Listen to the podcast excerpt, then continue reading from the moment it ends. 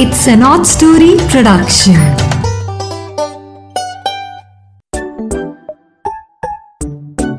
Hello friends, कैसे हैं आप सब।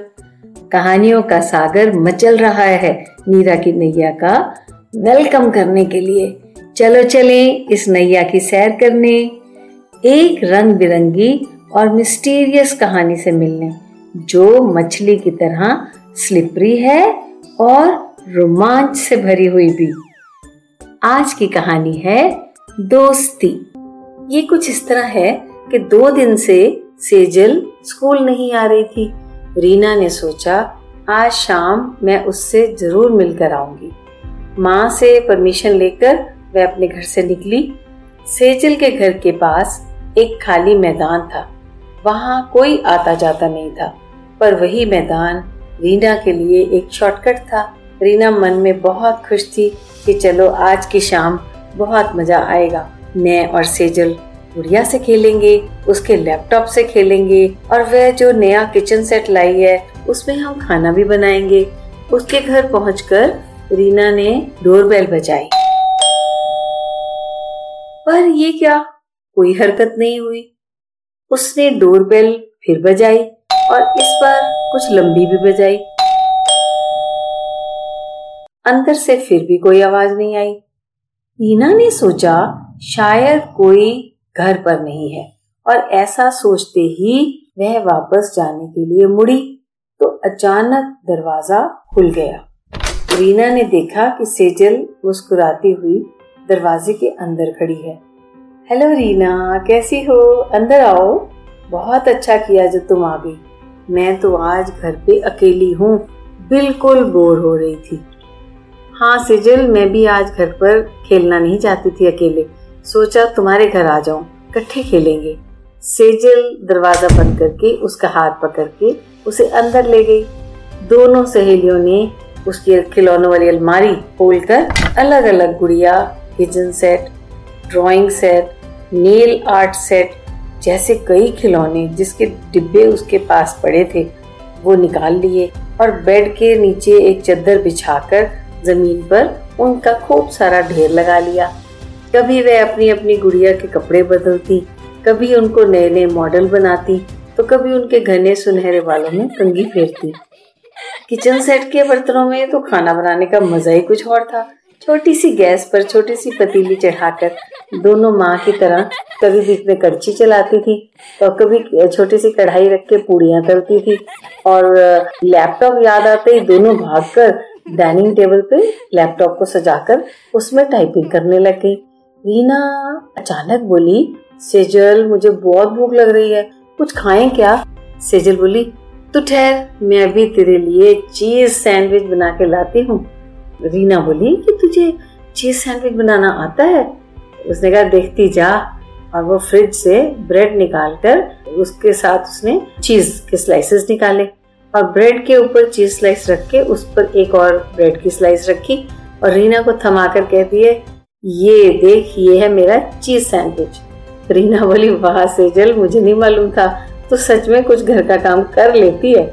सेजल बोली, लो, अपनी सहेली के लिए मैं कुछ भी कर सकती हूँ।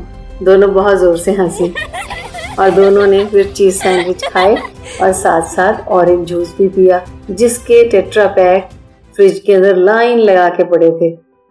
खेलते खेलते समय का कुछ पता ही नहीं चल सका, कब बीत गया। शाम के साए भरने लग गए।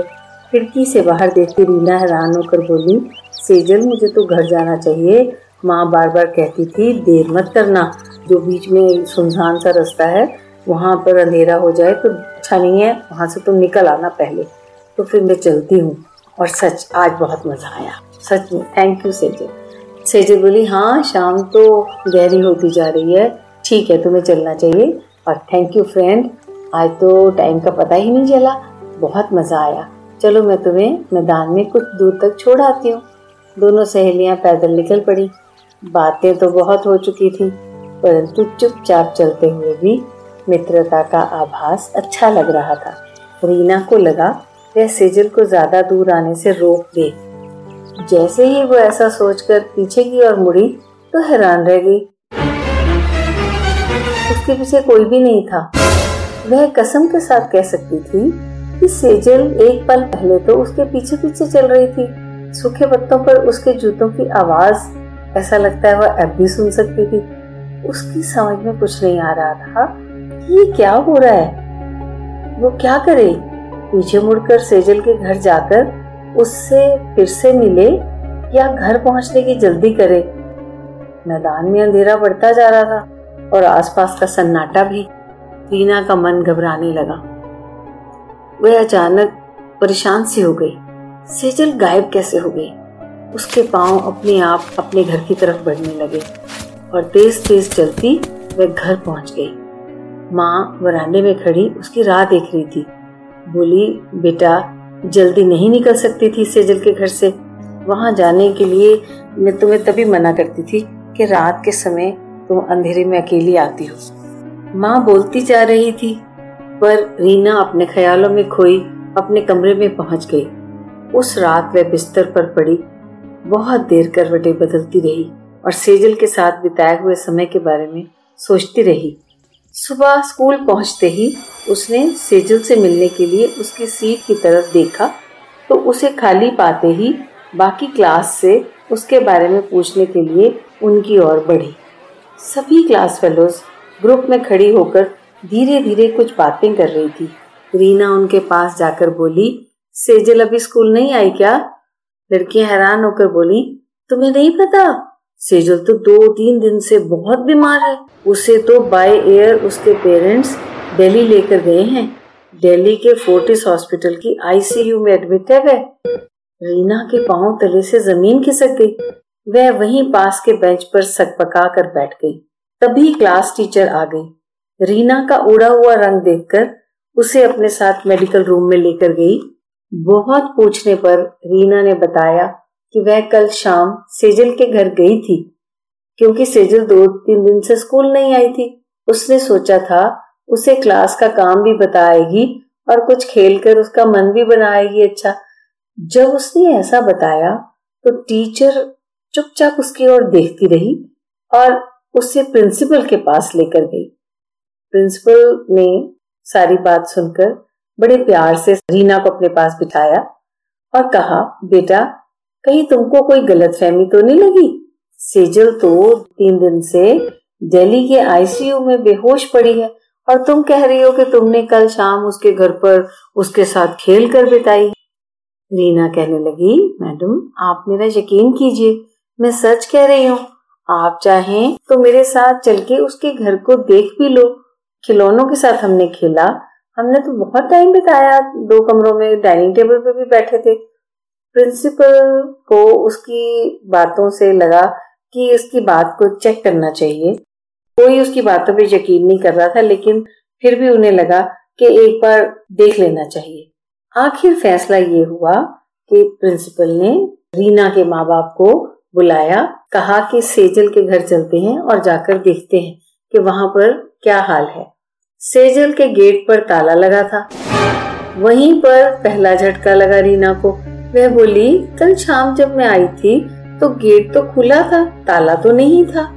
सेजल के पड़ोसी परिवार वाले भी बाहर निकल आए और उन्होंने प्रिंसिपल को बताया कि वह फैमिली दो तीन दिन से दिल्ली गई हुई है और घर की चाबियां उनके पास दे गए हैं। उन्होंने घर को खोला और रीना सीधी सेजल के कमरे में सबको ले गई। सभी हैरान हो गए जब रीना के कहे अनुसार सच में चारपाई के नीचे दरी बिछी हुई थी जमीन पे और उस पर बहुत से खिलौने बिखरे पड़े थे। रीना को याद आया कि सेजल ने उसके लिए चीज सैंडविच बनाए थे और दोनों ने खाए थे और जूस भी पिया था, तो वह सबको किचन में ले गई। सच में चीज के स्लाइसेस के रैपर्स और जूस के टेट्रा पैक्स भी डस्टबिन में वैसे ही पड़े थे। सभी वो चक्के से रहकर ये मंजर देख रहे थे। रीना परेशान सी एक कमरे से दूसरे कमरे में जा रही थी तभी पड़ोसी परिवार से सेजल के पापा का फोन आया और उन्होंने बताया कि सेजल की हालत में सुधार आ रहा है। डॉक्टर हैरान हैं कि कल शाम से ही अचानक उसकी सांसें तेज चलने लग गई थी और बॉडी के पैरामीटर्स भी ठीक होने लग गए थे। वह होश में नहीं थी लेकिन उसके चेहरे की रंगत ठीक हो रही थी। रात होते होते उसे होश आ गया था और आज सुबह डॉक्टर उसकी हालत में सुधार देखकर बहुत खुश हैं। उसे आज शायद छुट्टी भी मिल जाएगी। हैरानी की बात यह है कि होश आते ही वह बार बार अपनी सहेली रीना को याद कर रही थी। सभी के चेहरे पे एक सवालिया निशान था। आज तक रीना उस घटना के बारे में सोचकर रोमांचित हो उठती है कि ना जाने जिंदगी में ये कैसे अनोखे रहस्य हैं, कैसे अनोखे रिश्ते हैं जो शायद हम कभी समझ नहीं पाएंगे। सच्ची दोस्ती और प्यार, इनका कोई मेल नहीं है। तो दोस्तों, ये थी आज की हमारी कहानी। आशा करती हूँ आपको पसंद आई होगी। इस कहानी के बारे में आपकी क्या राय है, मेरे ईमेल पर जरूर लिखें। आप हमें फॉलो कर सकते हैं Spotify पर, Apple Podcast पर, जियो सावन पर और जहाँ जहाँ भी आप अपने पॉडकास्ट सुनते हैं वहीं पर। आप अपने बच्चों के साथ मिलकर इन कहानियों को जरूर एंजॉय कीजिए। चलिए फिर मिलते हैं अगले हफ्ते एक नई जल यात्रा पर नई मछलियाँ पकड़ने के लिए। Okay, bye bye.